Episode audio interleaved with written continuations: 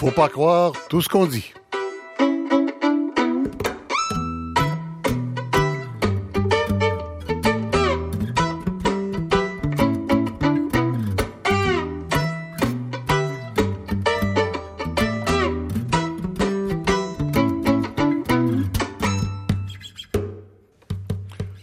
Bonjour. Alors, euh, on vous parle de vraiment d'actualité aujourd'hui.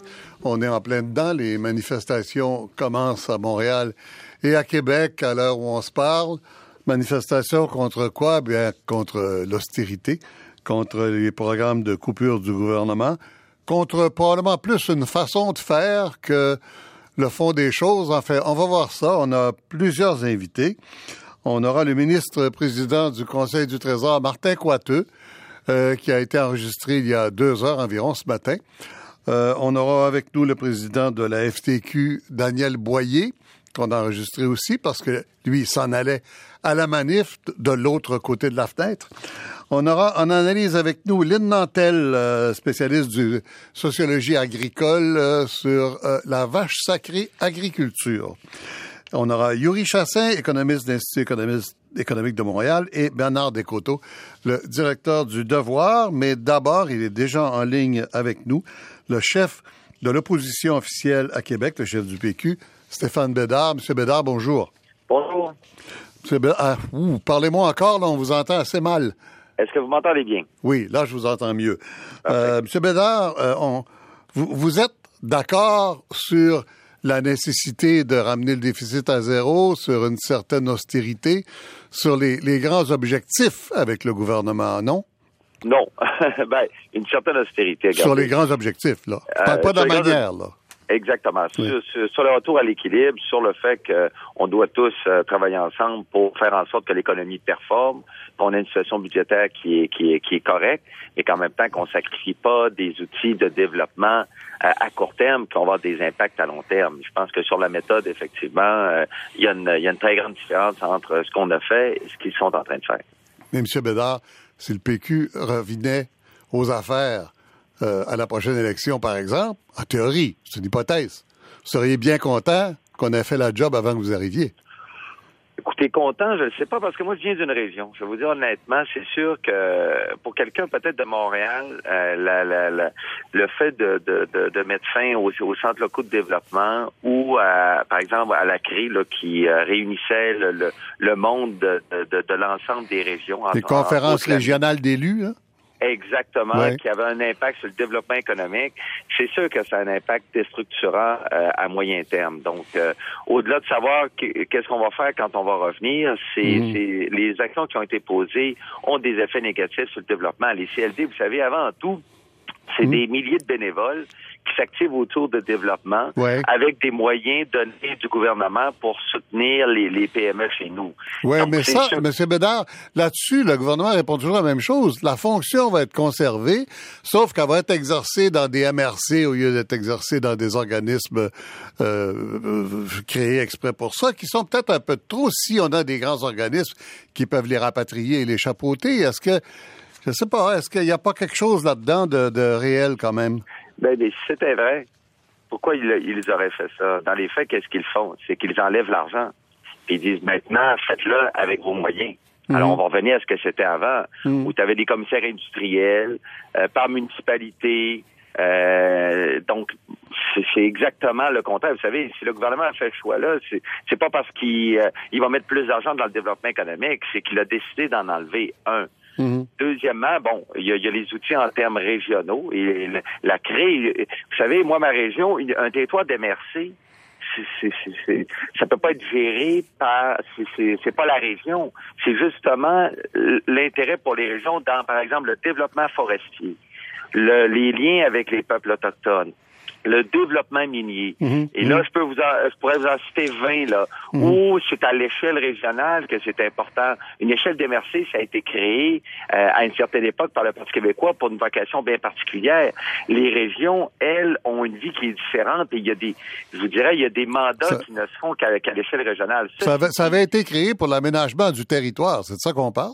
Eh, eh, vous irez voir dans une région, euh, j'irai me promener avec vous pour voir où se termine la forêt au Saguenay-Lac-Saint-Jean.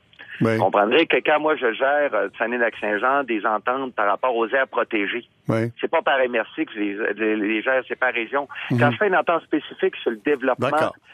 Donc, on est en train... Vous dites qu'on on défait une structure qui euh, donnait une certaine vie là, à l'ensemble des régions.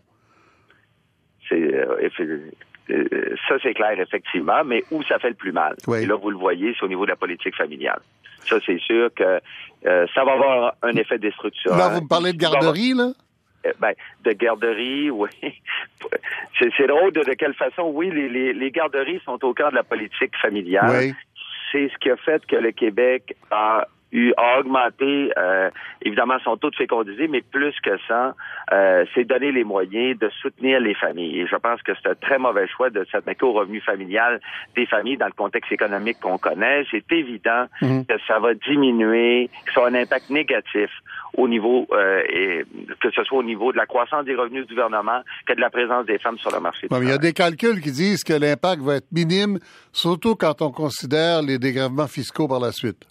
Ah oui. Ben écoutez, là, à partir de là, moi, euh, c'est sûr que pour une famille qui gagne euh, euh, qui gagne au-dessus de, de 100 000 là, où il y a deux revenus en haut de 50 ou 60 000, par, exemple 60 000, mmh. où on peut avoir des impacts qui peuvent aller, qui peuvent aller jusqu'à 3 000 c'est sûr que ça paraît pas gros. Si vous aviez une famille de trois enfants, vous avez, on sait actuellement que le revenu disponible est très faible. Pourquoi? Parce que le coût du logement est très élevé. que ce soit à Montréal, à mhm. Québec, mais partout. Alors, les familles n'ont pas beaucoup d'espace. Ils dépensent beaucoup pour leurs enfants. Bon, c'est évident que ça va avoir un impact sur eux. Mhm. Et là, le, gouvernement va les chercher directement. Donc, c'est des sommes qui n'iront pas dans l'économie, ça c'est clair. Ils vont aller qu'en revenu pour le gouvernement. Moi, je pense que c'est une erreur stratégique et en plus, ça va avoir un impact sur la présence des femmes. Vous savez, dans la situation où tu as un plus grand revenu, un plus petit revenu, c'est sûr que ça va devenir plus intéressant pour certains couples de garder une de deux personnes à la maison. Ouais, de sacrifier le plus petit revenu. Euh, sur le plan de, de des, euh, euh, des, des caisses de retraite des employés municipaux, euh, vous permettez au gouvernement de passer sa loi avant Noël. Euh, c'est quoi le calcul là? Euh, Pourquoi vous n'avez pas fait une obstruction systématique si vous n'êtes pas d'accord? Ben, euh, on n'est pas d'accord effectivement parce qu'on avait des gains pour les travailleurs. On a obtenu des gains pour les retraités. Au niveau du calcul et surtout au niveau du maintien de la situation dans des cas précis. On a réussi à obtenir une différenciation par rapport au partage des déficits passés le gouvernement parlait de 50-50. On a réussi à obtenir 45-55 mhm. euh, dans le cadre des négociations. On a eu des gains, euh, d'autres gains intéressants. Et là, l'idée, c'était, est-ce qu'on les laisse tomber, ces gains-là? Si le gouvernement fait un baillon, il va les enlever. Alors, nous, on a pensé qu'il y a des gens tous les jours qui vont vivre avec ça. Aujourd'hui, puis dans l'avenir et qu'il fallait privilégier, au lieu de notre, notre, court intérêt politique, euh, de, de, y aller de, et, de, penser à ceux et celles qui vont vivre euh, avec ça tous les jours. Donc, euh, et on on a parlé beaucoup avec les syndicats là-dessus. On les a, on les a informés pour dire bon ben c'est quoi le choix entre les deux? Puis on a préféré faire des gains pour les travailleurs pour les retraités plutôt que euh, de, de, de, forcer le gouvernement à faire un baillon qui a enlevé ces gains là. Qu'est-ce qu'est-ce qui vous satisferait comme compromis là euh, est-ce que l'atteinte du déficit, la date d'atteinte du déficit zéro est trop proche? qu'est-ce qui vous satisferait comme compromis? Non, ben, moi, regardez, actuellement, le Québec là, est en théorie d'emploi. Là, le gouvernement, il, il fait aucun pari. OK? Il ne fait qu'un exercice comptable. Il vient à un moment donné, il faut que tu, et c'est ce qu'on avait fait, regardez, j'ai été le premier président du Conseil du Trésor à atteindre sa cible de croissance des dépenses depuis 16 ans. OK?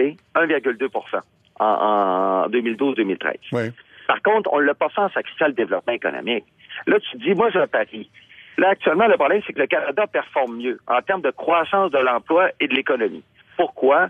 Parce qu'ils ont des mesures actives au niveau euh, de l'emploi. Mmh. Le gouvernement a fait le choix, lui, de couper des crédits d'impôt de façon importante. Puis là, il dit, ben là, je maintiens mes revenus. C'est évident c'est évident que tu vas maintenir tes revenus. Mais quel va être l'impact? Et là, il dit, là, j'ai un autre 600 millions à aller chercher en, coupant justement dans l'aide à, l'entreprise qui crée de l'emploi. Ça, je suis convaincu que c'est un mauvais choix. Donc, tu te fais une cible sur laquelle tu dis, je vais faire le pari que la croissance économique et la croissance d'emploi vont être au rendez-vous par les mesures que je mets de l'avant. Actuellement, le gouvernement est fermé totalement à cette avenue. C'est sûr qu'on va sous-performer. C'est clair. Monsieur Bédard, je vous remercie beaucoup. Ça me fait plaisir, euh, Monsieur Lacombe. À bientôt. Stéphane Bédard, euh, chef de l'opposition officielle, chef intérimaire du PQ. Alors, on va passer tout de suite au président du Conseil du Trésor, euh, Martin Coiteux. Monsieur le ministre, bonjour. Bonjour. Euh, L'État du 21e siècle que vous annoncez, là, c'est un État qui prend moins de place dans notre société, c'est ça? Ben, je dirais que c'est surtout un État qui prend la bonne place et puis qui prend les places là où il peut faire vraiment la différence et qui prend une place qui ne fait pas en sorte que les citoyens du Québec paient plus d'impôts que nécessaire. Donc oui, ça nécessite que, que cet État-là soit euh, innovateur, ça nécessite qu'il euh, plus petit, aussi plus petit, participer aux efforts qui sont demandés à tout le monde. Qu'il soit, ben, plus, soit plus petit. Euh, ça, fait longtemps qu'on vous entend, M. Coiteux. Avant d'être ministre, on vous connaissait aussi. ça fait longtemps que vous pensez que l'État est trop gros. Ben, s'il était, si dans, dans l'état actuel des choses, on était capable de payer avec les impôts et les taxes qu'on prélève auprès des citoyens l'ensemble du coût du gouvernement, l'ensemble du coût des programmes, on dirait ça va.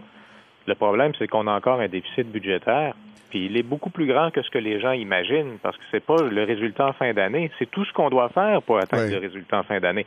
Pour, pour, équilibrer le budget, mm-hmm.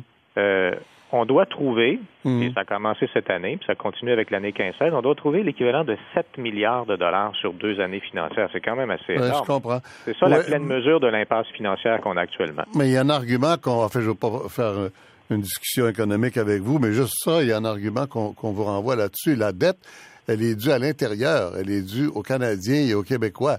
C'est pas une dette étrangère qui nous étouffe. C'est une dette qui fait partie de l'économie elle est due au, elle est, elle, ben, qui fait partie de l'économie. D'abord, c'est de l'intérêt. D'abord, il y a beaucoup de, détenteurs qui sont à l'extérieur du Québec. Mais ensuite, puis je pense que c'est encore plus important, 11 euh, milliards de dollars en intérêt. Mmh. C'est pas 11 milliards de dollars dans les écoles. D'accord. Pas 11 milliards de dollars en santé. c'est pas 11 milliards de dollars pour stimuler le développement économique. OK. Alors, c'est ça, c'est ça la pleine mesure de ce qui nous attache les mains. Les gens trouvent qu'on n'en met pas assez dans certains programmes. Oui mais c'est en bonne partie parce qu'on a, on a mis 11 milliards en intérêt sur la dette. Oui. Euh, d'autre part, si on réduit l'État, euh, là, ça va être difficile de dire tout le temps qu'on va garder les mêmes services. Ça ne sera pas possible de garder les mêmes services, à moins de payer plus pour ce qu'on va faire avec les garderies, etc. Ben, c'est que si l'État lui-même ne fait pas sa part, M. Lacombe, s'il ne fait pas sa part, c'est-à-dire si les, les ministères, les ministres aussi, dans leur budget, euh, si euh, les fonctionnaires, si l'État ne fait pas sa part et qu'on doit équilibrer le budget, on s'entend qu'on va devoir aller en chercher davantage du côté des transferts aux personnes, du côté des transferts aux municipalités, du côté des programmes qu'on met en place au bénéfice des citoyens. Alors que si l'État fait une plus grande part, ça va en laisser plus pour les services aux citoyens. Donc, c'est un, c'est un équilibre qu'on doit trouver, un équilibre dans lequel on demande des efforts à tout le monde, mais il ne faut pas que l'État lui-même dise non, je vais demander des efforts à la population, mais moi, là, mon coût d'opération... Je, je comprends. Là, là, vous me parlez des restrictions, euh, des diminutions de fonctionnaires, etc. Mais moi, je vous parle du résultat global sur la société québécoise. On va prendre l'exemple des garderies. Vous, on, vous lancez le programme, là, bon, moins pire que ce que la commission Robillard recommandait, là, je comprends. On fait un peu peur au monde d'un bar pour les rassurer de l'autre bar, mais en même temps, ce programme-là, on n'est même pas sûr qu'il va, que, les, il va y avoir des déductions fiscales du fédéral. Alors, le calcul est très difficile à faire pour les citoyens. Regardez, le, la base du problème, d'abord, c'est un, un excellent programme en soi, et si on était capable de le maintenir tel qu'il est, on le maintiendrait tel qu'il est. Ah bon? Mais le problème, c'est que le problème, c'est que les places dans ce réseau-là coûtent 60 dollars par jour c'est un coût qui est absolument énorme. Oui, oui, oui. Et vous dites aux citoyens, il va falloir que vous payiez directement. Ça ben, a un principe d'utilisateur-payeur. Et vous allez récupérer à Ottawa, mais Ottawa dit, attendez un peu, on n'est pas sûr, là. Mais voyez-vous, M. Lacombe, le gouvernement précédent aussi voulait que les parents utilisateurs du système du réseau, du réseau des services de garde paient davantage. OK. Il voulait augmenter tout le monde de 2 dollars. Peu importe le revenu. Peu importe le revenu. Donc, il était d'accord avec le principe qu'il fallait que les utilisateurs en paient davantage, puisqu'il voulait augmenter de 7 à 9. Mm-hmm. Mais il le faisait pour tout le monde. Dans la proposition mm-hmm. qu'on a mise sur la table, nous, dans la proposition qu'on a mise sur la table, il y a 30% des familles qui ne vont pas payer un cent de plus. Il y a 60% des familles qui vont payer moins que ce qu'était la proposition du mm. gouvernement antérieur. Donc, on a trouvé une façon de faire les choses qui protège les plus démunis, qui protège la famille moyenne. Maintenant, c'est vrai qu'au-delà d'un certain revenu, il y aura une modulation des tarifs, mais même au montant maximal, quand on parle de 150 000 par famille, mm-hmm. à 20 20 là, en incluant la contribution additionnelle, c'est quand même juste le tiers du coût on est encore dans une société de solidarité quand même assez immense. Les deux tiers mmh. vont être payés par l'ensemble des contribuables, y compris ceux qui n'utilisent pas le service par leurs taxes et leurs impôts. Et ça va rester le système le plus généreux au pays. Quand vous dites il n'y aura pas de vache sacrée, je ne sais pas ce que ça veut dire exactement parce qu'on en a eu une dans le visage cette semaine, l'agriculture. Ben, c'est pas tout à fait vrai qu'on euh, n'a pas touché à l'agriculture. Je vais prendre euh, l'exemple du programme d'assurance stabilisation, là, qui est géré par la financière agricole. Oui, oui. Cette année, on a quand même réduit la subvention gouvernementale à la, financière agricole. Oui, ça, c'était prévu depuis un bout de temps, mais le 300 dollars que la commission Robillard vous propose d'enlever à l'assurance stabilisation des revenus, 300 millions, euh, oui, j'ai dit 300 milliards. 300 millions. Euh, vous, vous, dites non, non, ça c'est trop. Bien, on a réduit de 113 millions. On a réduit de 113 C'était prévu depuis longtemps. C'est pas vrai, qu'on a. Mais on l'a fait de façon responsable en même temps, parce mm. que la financière agricole, actuellement, actuellement, elle a plus de revenus que ce qui est nécessaire pour financer les programmes. Autrement dit, dans l'état actuel des choses, de maintenir la subvention à la financière agricole là où elle était, ça ne mhm. faisait que constituer un surplus. Mhm. Mhm. Dans l'état actuel des choses, est-ce qu'un secteur qu'on peut euh, alimenter, pour lequel on peut alimenter la création d'un surplus alors qu'on demande des sacrifices à tout le monde, bien sûr que non. Donc c'est une question de répartition des efforts de façon responsable. Et même si on n'est pas allé jusqu'à ce que la, jusqu'au montant qui était recommandé dans le rapport euh, de la commission. On a quand même réduit les subventions à la financière. Mais ça va faire mal de toute façon, ça va faire mal à tout le monde. Et ce dont les, les gens ont le plus peur, c'est que ça désorganise la société. Je vous cite le président de la commission scolaire, Pierre Neveu, dans le nord des Laurentides, M. Bélanger, qui dit On perd nos agences de santé, on perd nos centres locaux de développement, puis là, on va perdre notre commission scolaire. Qu'est-ce qui va nous rester en région? Ben, il faut euh, faut pas euh, exagérer. les agences régionales de santé ne font en sorte que les établissements vont disparaître. Au contraire, ça va permettre euh, aux patients d'avoir une continuité de service dans la région qui habitent. Pas, les établissements, mais l'autorité sur les établissements. Ben, les gens, les gens vont travailler à l'intérieur des nouvelles structures. Les gens de la région vont travailler à l'intérieur des nouvelles structures. C'est pas vrai là qu'on est en train de, de retirer aux régions. Dans le cas, dans le cas des CLD, l'aide, le Fonds de développement économique est, maintenu. Euh, il va être géré par euh, les MRC euh, dans le cas des régions. Donc, les budgets de développement ne disparaissent pas. Ce qui nous importe ici, c'est le développement économique en région. C'est pas la structure qui a été utilisée dans le passé pour le faire. On va le faire différemment, puis on va le faire avec les élus locaux. Donc, il n'y a pas de il n'y a pas de centralisation aucune. Et d'ailleurs, dans tout l'exercice qu'on fait à l'heure actuelle, il y a deux grandes dimensions parmi, parmi de nombreuses autres, mais il y a deux grandes en particulier, en particulier que je dois mentionner. C'est d'abord de s'assurer euh, qu'on affecte le moins possible les personnes vulnérables, et c'est de s'assurer aussi que les régions euh, ne soient pas affectées non plus de manière qui, qui, serait, qui serait au-delà de ce qui est de ce qui de ce qui est raisonnable. Alors on fait extrêmement attention à ces questions-là. Ben, je vous remercie beaucoup, M. Coiteux. Merci, M. Lacombe. Merci. Au revoir. Manifester, c'est un droit démocratique essentiel. On, est heureux d'avoir une société où ça peut être fait. Ça doit être fait dans le respect des gens, dans le respect de la propriété des gens, dans le respect de la liberté de circuler des gens également. Tout ce qu'on fait actuellement, l'équilibre budgétaire et même euh, la loi sur les retraites municipales, c'est pour qui? C'est pour le payeur de taxes. Alors, vous aurez compris que le ministre, le premier ministre, euh, M. Couillard, euh, succédait à l'entrevue du président du Conseil du Trésor Martin Coiteux, parlant de manifestations qui sont en train de, se mettre en place à Montréal et à Québec à l'heure où on se parle. Euh, j'ai rencontré tout à l'heure encore, euh, c'était la condition pour rencontrer ces trois personnages-là, hein, de préenregistrer ou, d'être au téléphone, parce qu'ils sont dans les manifs à l'heure actuelle, donc le président de la FTQ, M. Daniel Boyer. M. Boyer, bonjour. Bonjour, M. Lagombe. Qu'est-ce qui vous choque le plus? Qu'est-ce qui va faire descendre? Vous me dites qu'il va y avoir 100 000 personnes dans les Ah, rues? ben écoutez, je ne veux pas avancer de chiffres, mais quand on a euh, quand on a lancé l'idée de cette manifestation-là, on s'attendait à une cinquantaine de mille à Montréal et une trentaine de mille à Québec. Mais euh, moi, je pense qu'il va y avoir beaucoup de monde dans les rues parce qu'il n'y a pas juste les syndiqués, il n'y a pas juste euh, les gens du Front commun qui sont en beau joie le vert contre le Ça gouvernement. vient de partout, de toutes les villes. Il paraît qu'il ne reste pas un autobus à louer au Québec. tout à fait. Mais on m'a dit même qu'il y avait trois autobus qui venaient des îles de la Madeleine. Il faut le faire, là, à partir des îles de Madeleine pour aller manifester à Québec. Il faut vouloir. Là. Fait J'espère qu'ils ont pris le bateau. Il y a du monde qui en aura le bonbon, là. Oui. Alors, qu'est-ce qui vous choque le plus? Qu'est-ce qui cause le plus cette mobilisation-là? Bon, écoutez, on est après de détruire le Québec qu'on a construit depuis 10, 20, 30, c'est un 40 peu ans. conceptuel, ça, non? Ouais, non, mais c'est un Québec dont on est fier, un régime de santé non, mais détruire le. Québec, le monde savait qu'on va pas détruire le Québec. Ben, là. on n'est pas loin de ça. Quand, vous, quand on dit là, euh, le retour à l'équilibre budgétaire, là, on Oui. est d'accord avec ça, nous. Mais à la vitesse grand V où nous convoque le gouvernement, là, c'est sûr que ça va détruire à grand coup de hache des programmes sociaux. Puis on le voit avec le- l'universalité de nos programmes, notre programme de CPE. Puis je vous le dis, dans la santé, dans l'éducation, là, on va remettre bien les affaires en question. Mais Supposément. les CPE, ça coûtera pas si cher que ça aux citoyens, si on comprend bien, là, au bout du compte, là. Oui, mais écoutez, ça coûtera pas si cher que ça aux citoyens. Des, des- des familles de la classe moyenne, là, que ça leur coûte, au moment où on se parle de CPS et 30, puis ça va lui coûter 20 pièces par jour, là. C'est une méchante différence sur un budget, ça. Puis Mm. moi, je pense que c'est un programme social. Moi, j'ai pas d'enfants qui vont dans des CPE au moment où on se parle, là. mes enfants sont vieux, là. Oui. Mais moi, je suis fier, via Oui, mais mes impôts, ça, dépend si le retour d'impôt a lieu ou non, là.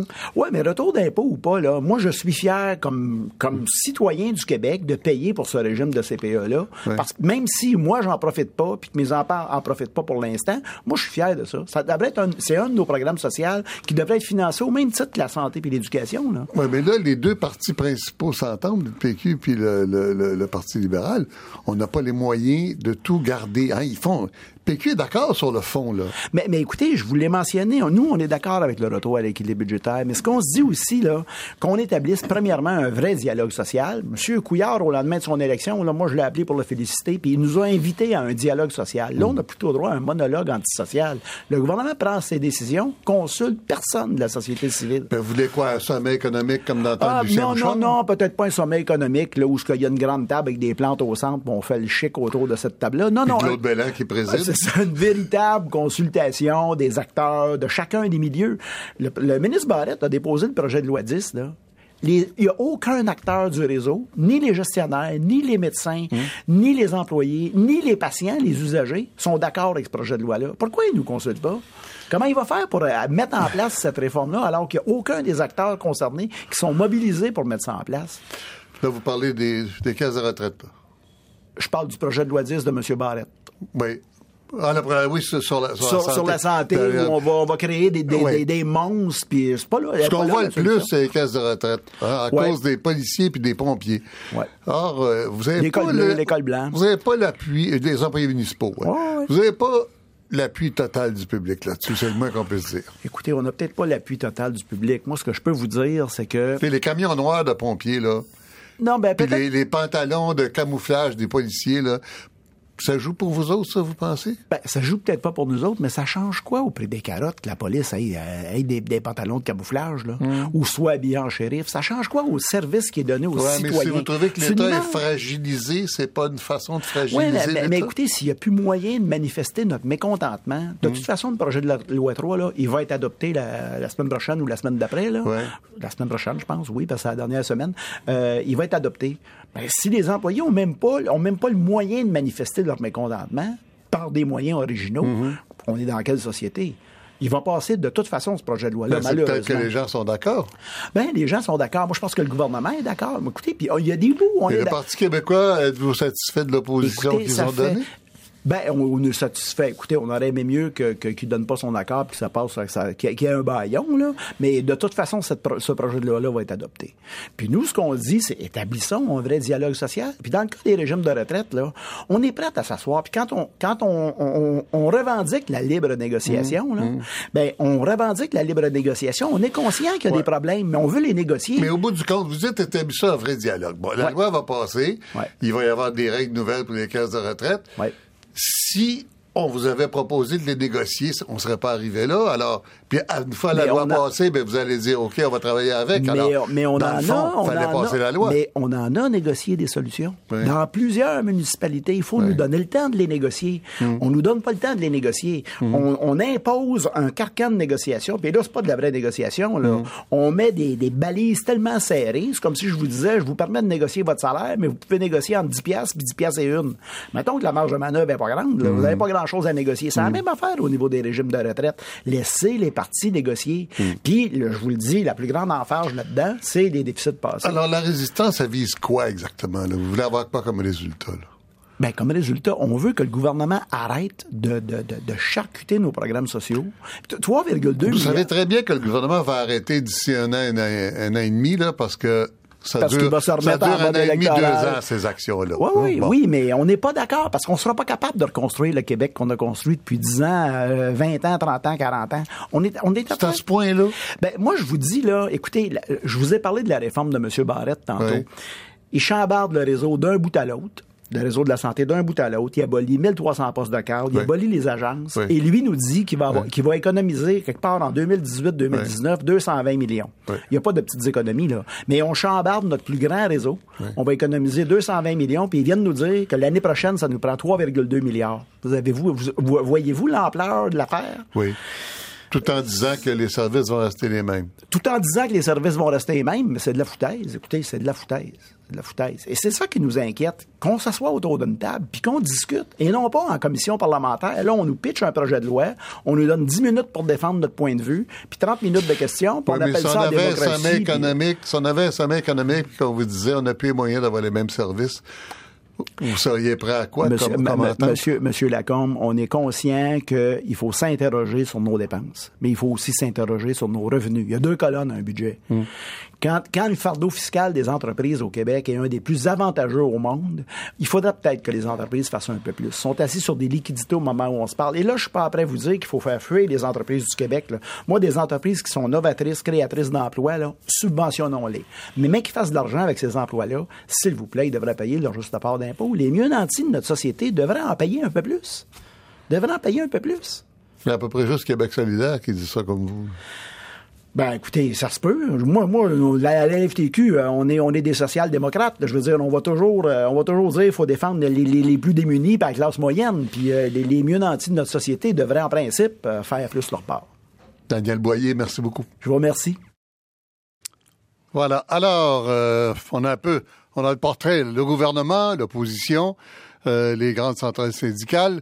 Alors, on a parlé à travers tout ça de, de vaches sacrées, de choses qu'on n'oserait pas toucher à l'intérieur euh, des programmes euh, de l'État québécois. Et on va prendre l'agriculture comme, euh, comme exemple, en commençant avec le ministre Pierre Paradis cette semaine. Il y, a, possibilité d'y apporter des améliorations. Maintenant, euh, il n'y a pas une compagnie d'assurance privée qui est prête à assurer l'agriculture. Vous pouvez assurer votre automobile, votre maison au privé, mais vous assurerez jamais les récoltes. Les risques sont trop importants, trop imposants. Euh, les économistes ont raison quand ils disent que ça coûterait meilleur marché si on se nourrissait pas. Sauf que ça ne durera pas longtemps.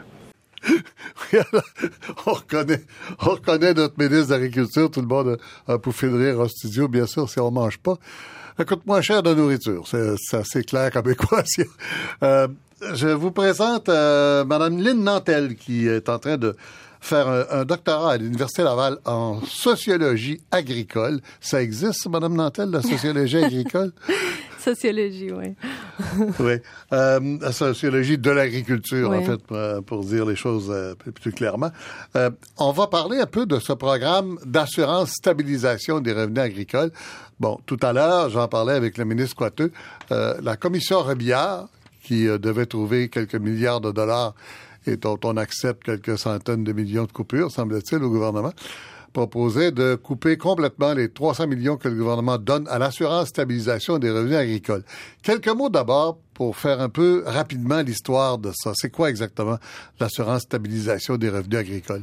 L'assurance stabilisation des revenus agricoles est un programme en fait de transferts gouvernementaux qui a euh, été mis en place dans les années 60, qui a commencé à être réfléchi euh, dans les années 1975, puis on, par la suite qui a été mise en place, qui ne couvre euh, pas l'ensemble de la, des filières de production, qui regroupe certaines filières de production au Québec, mais qui assure, en fait, c'est un programme unique au Québec et unique euh, au Canada, pardon, parce qu'il euh, procure une... Euh, il assure une, une gestion des risques euh, partagé. C'est un revenu minimum, quoi? Euh, oui, en fait, c'est basé sur un coût de production stabilisé. Mhm. On fait un calcul euh, sur cinq ans, on établit une, euh, un coût de production, puis on va, euh, à la fin de l'année, lorsque si les, euh, les revenus sont moindres que le, le, le, modèle, en fait, qui a Mhm. été calculé. Ça veut on dire va, si les prix étaient trop bas. oui, on va offrir une compensation, en fait. Donc, c'est basé sur un coût de production. Ça, c'est un modèle d'assurance qui n'existe pas dans, dans le privé ou dans ni même dans les autres euh, secteurs agricoles au Canada. Non, parce que généralement, les programmes qui vont être offerts, ça va être un programme non pas sur une mutua- mutualisation collective des risques, Mhm. mais ça va être un programme qui va faire porter euh, les risques sur les agriculteurs, mais de façon individuelle. Donc, l'agriculteur va lui-même assumer ses propres risques. L'objectif, c'était quoi? Est-ce que c'est pour résister à l'industrialisation des fermes? Est-ce que c'est pour garder des fermes familiales? Est-ce que c'est pour permettre aux plus de petits de survivre? Oui.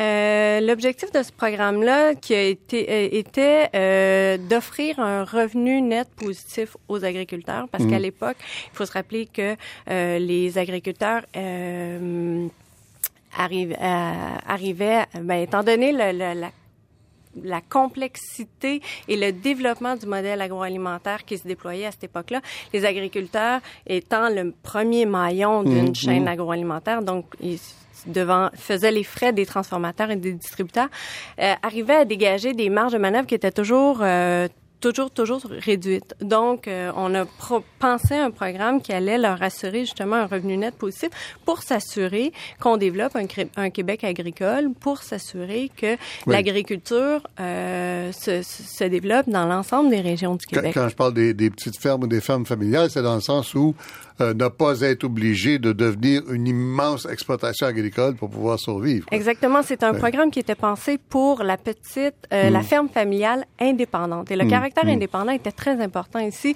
C'est ce qu'on voulait permettre aux agriculteurs du Québec, c'est de rester propriétaires de leurs terres et de rester propriétaires de leurs établissements, de leurs bêtes et de leurs produits. Alors, sans vouloir faire de mauvais jeu de mots avec le monde agricole, c'est ça une vache sacrée, non? Quand on parle de programmes gouvernementaux qui sont des vaches sacrées, c'en est une. Ben, c'en, est une dans, dans la mesure où euh, je crois que le, le, le programme d'assurance stabilisation du revenu et de, de l'impact sur l'ensemble de, de, du système agricole et du secteur agricole, l'impact que génère cette stabilisation-là du revenu et cette sécurité-là du revenu, si on calcule l'ensemble des retombées économiques que tout ça génère, je pense que c'est un, un secteur gagnant. Donc, à ce niveau-là, c'est c'est- c'est une, c'est une euh, vache sacrée, peut-être, mais je crois qu'il faut pas, il faut pas s'empêcher de, de remettre en question certains mécanismes qu'il y a à l'intérieur de l'ASRA qui créent euh, certaines lacunes entre les producteurs. C'est vrai qu'il y a euh, à l'intérieur de l'ASRA certains problèmes. Cependant, euh, Bon, le ministre Coiteux disait tout à l'heure, on a déjà coupé 100, 130 millions, quelque chose comme ça, là, de, de 145 millions. en fait, 145 c'est millions. 145 Mais millions. ça, ça c'est une vieille affaire qui vient de, de- des rapports d'études sur le monde agricole il y a longtemps, dans le temps de, euh, il y a plusieurs années, dans le temps du gouvernement de, Le 145 millions, non, le, le 145 millions dont parle le ministre, Oui. c'est, c'est, c'est ce qu'on, c'est ce que les agriculteurs ont consenti là récemment là, de, au mois d'octobre en fait. ah bon, d'accord. De- c'est pour ça que le ministre Paradis dit euh, ils ont déjà fait leur part, les agriculteurs, ils ont déjà euh, cotisé, passé à la caisse, ils ont déjà donné 145 millions. Donc euh, c'est, ça c'est, c'est une autre mesure. Ce que dit le ministre, c'est que euh, le programme de et euh, a pas, il n'y a pas eu d'aménagement dans le programme de l'ASRA, alors que c'est faux. Il y a eu différents euh, parce qu'on on accuse souvent ce, type de programme-là de, mutualisation des risques, de, de comment je pourrais dire, on, on accuse souvent ce type de programme-là de causer euh, une augmentation des prix? Une, une, distorsion sur, les marchés. Marché, oui. Mmh. Donc, on dit que les agriculteurs euh, vont s'orienter ou non seulement une distorsion par, par euh, euh, sur le, la, la, question des prix, mais va aussi causer une, une excusez-moi. Bon, alors, autrement dit, les agriculteurs sont pas confrontés à la vérité des prix. Euh, mais c'est ce qu'on dit. Pour employer le langage de Yuri Chassin. Euh, non, mais oui. on, euh, Puis une déresponsabilisation oui, peut-être, je sais pas si Oui, euh, mais ça, enfin, j'essaie de voir c'est quoi une vache sacrée au Québec. Euh, je pense que, que c'est un bon exemple. Hein? Absolument. Oui, oui, je pense que c'est le cas. Et, Vous avez regardé ça, Yuri Chassin aussi, ce programme, euh, ces programmes agricoles. Oui, et... à l'Institut. On a étudié ça avec, euh, en fait, Mario Dumais, un ancien économiste de l'UPA, oui, euh, oui. Qui, qui, soulevait des problèmes. Et c'est intéressant de voir à quel point, nous, on est très contents, en fait, de l'analyse de la commission Robillard, parce qu'elle est très proche de celle qu'on en faisait, nous, en soulignant, entre autres, qu'il y a des productions qui, année après année, depuis les dix dernières années, profitent finalement de cette assurance-là, ce qui est un peu contradictoire. En Mhm. fait, euh, Mme Nantel le disait, hein, c'est un programme de transfert pour assurer un revenu. Ben oui. C'est pas un programme d'assurance, parce que évidemment, une assurance après quelques années de perte, là, on doit commencer à se poser des questions quand même. Mhm. On peut comprendre que sur les marchés, il y a des variations de prix.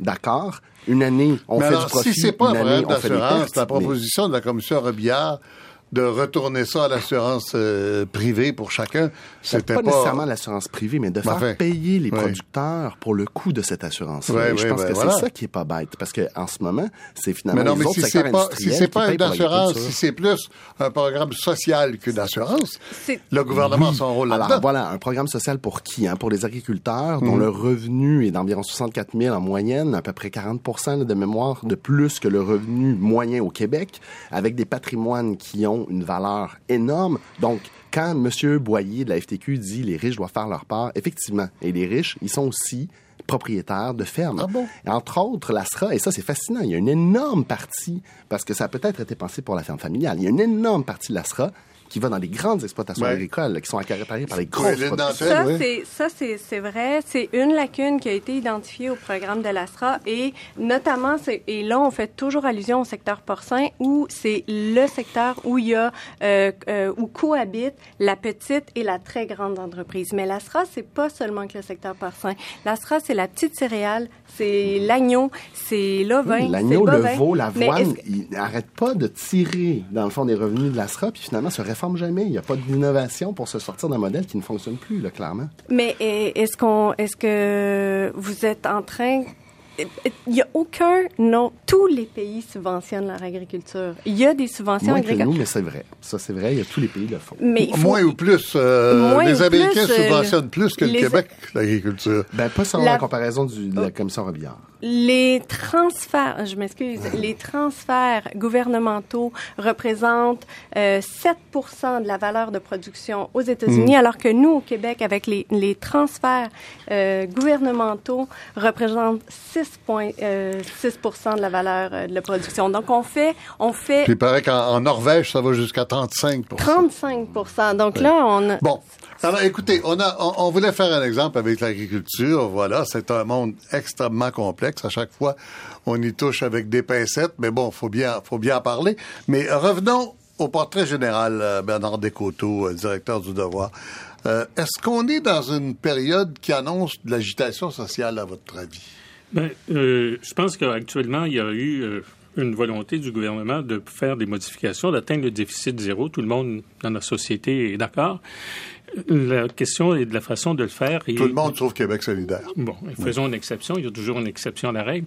Mais euh, c'est la vitesse à laquelle on le fait, d'abord, et avec comment on, on- on- on réunit la société autour de ça. Ouais. Je veux juste vous rappeler, c'est pas le premier gouvernement qui, euh, qui est confronté à ce Non. défi-là. Non. Euh, Raymond Bachand, qui était Oui. ministre des Finances, en son budget de 2010-2011, euh, il y avait un déficit de 4,5 milliards.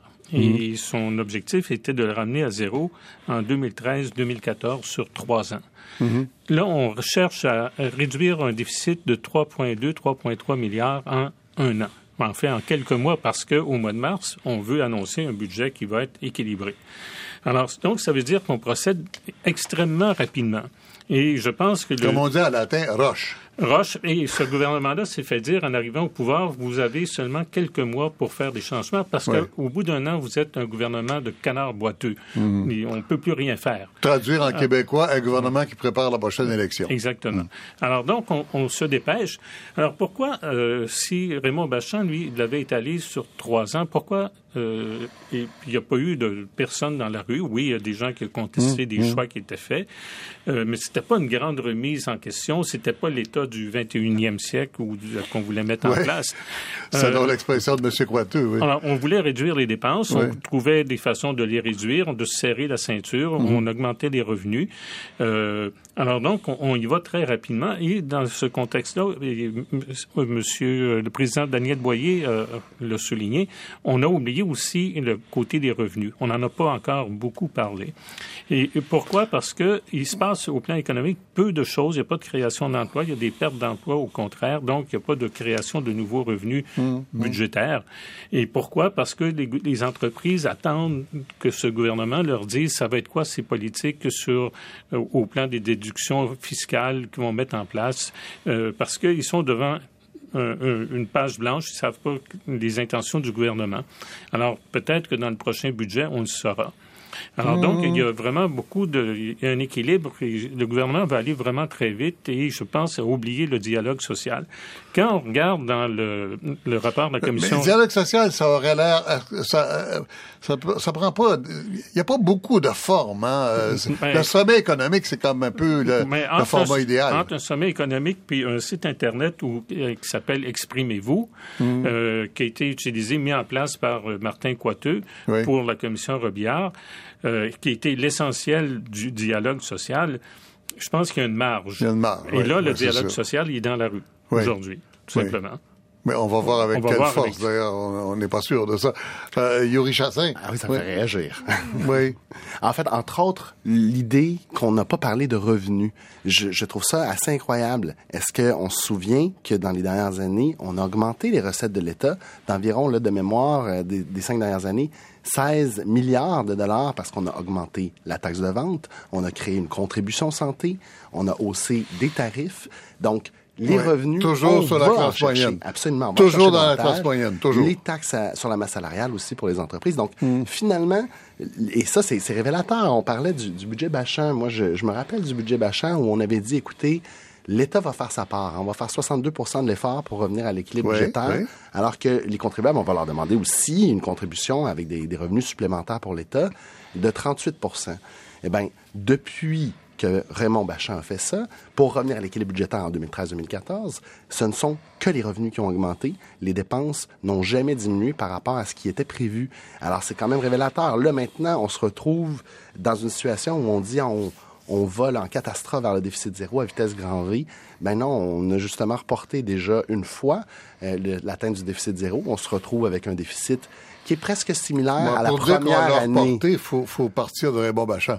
Oui, oui, absolument. Dire reporté d'un an le Parti au, projet de M. Bachand au départ. Oui, oui, oui. Et donc, eh, oui, mais depuis la récession, qui est quand même terminée depuis cinq ans, est-ce qu'on va vraiment vers le déficit zéro à vitesse grand V? Je pense que non. Là, on se retrouve un peu dans une situation on a l'impression d'une accélération déraisonnable actuellement. Ben, sur l'autoroute, il se fait arrêter. Déraisonnable parce que finalement, on n'a jamais réussi à se rapprocher vraiment de la cible quand on a un déficit au 31 mars dernier là, de 3,1 milliards de dollars, ce qui est à peu près le même déficit que quand on a eu la récession, en 2009-2010, mm. on avait un déficit de 3,2 milliards.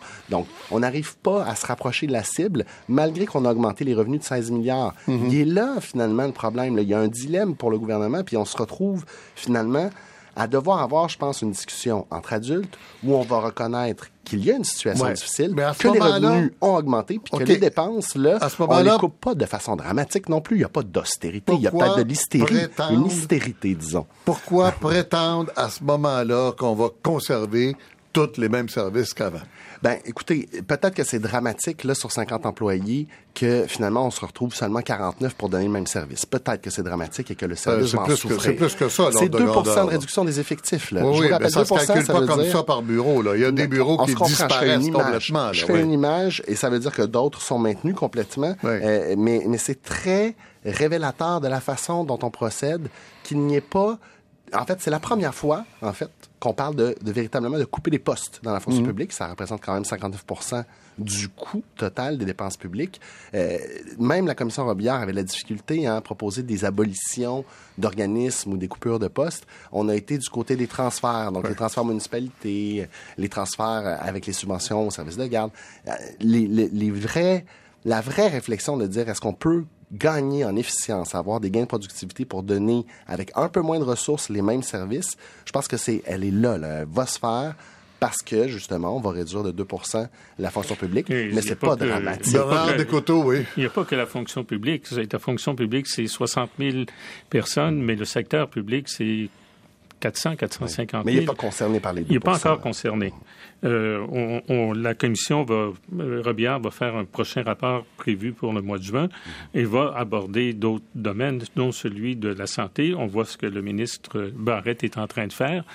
Alors, il va y avoir aussi des, des compressions, à quelque part, dans l'ensemble des, des secteurs parce que on ne pourra pas arriver dans un espace si court à tous ces, ces, ces compressions budgétaires-là.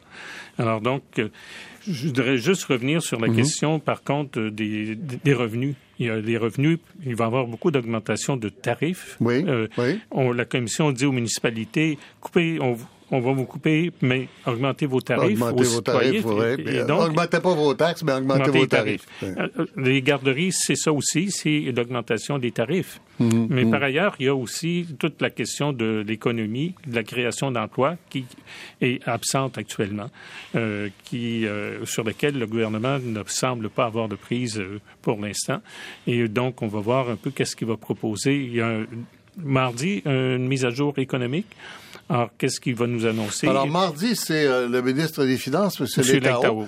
Une mise à jour économique, c'est quoi? C'est comme un mini-budget, ça? C'est comme, ben, ça peut être un mini-budget. Correction au budget de l'année en cours. Une correction. ils vont faire le point sur l'état des revenus, l'état des dépenses, où ils en sont rendus, et probablement aussi annoncer un certain nombre de, de nouvelles, de politiques ou de peut-être même de, mesures fiscales. Euh, il peut le faire à ce moment-ci. Alors, on, aura peut-être des surprises parce que tout ça est fait pour être capable de mettre en place dès la nouvelle année fiscale, au mois d'avril, 1er avril, un certain nombre de décisions. Euh, des décisions à mettre en place au mois d'avril, ça veut dire des augmentations de d'impôts ou euh, donc on ben, n'appellera pas ça des impôts. On va appeler ça des tarifs. Non, il n'y a pas question C'est un mot interdit, impôt, maintenant. Hein. il n'y en, a pas question et et même que le premier ministre dit déjà qu'il n'avait pas l'intention d'occuper l'espace fiscal que pourrait lui libérer le gouvernement fédéral éventuellement. Euh, vous avez trouvé ça clair, oui? Vous pensez que c'est clair? Mais parce qu'il y avait, il y avait une possibilité qui, actuellement, bon, euh, quand les, les, mesures sur les politiques familiales annoncées par M. Harper, euh, que ça libère un, espace fiscal. Et donc, le, Québec a dit non, on n'embarquera pas là-dedans. Euh, au mois de le gouvernement Bachan euh, avait refusé aussi de, le gouvernement Charest avait refusé d'occuper l'espace fiscal libéré par la réduction de la TPS et finalement ils ont été obligés deux, un an et ben demi deux ans après de, le faire. La réalité financière va peut-être les obliger à le faire. Mmh. Mais mmh. tout va dépendre aussi de ce que va faire euh, le gouvernement Harper, qui, lui, dans une année électorale, euh, il va penser d'abord à lui-même avant de penser aux provinces. Hein. Ça, d'habitude, la politique, ça fonctionne comme ça. On ne sait même pas si les déductions fiscales annoncées pour euh, les CPE, les garderies, vont être effectivement euh, respectées à Ottawa. On ne sait même pas.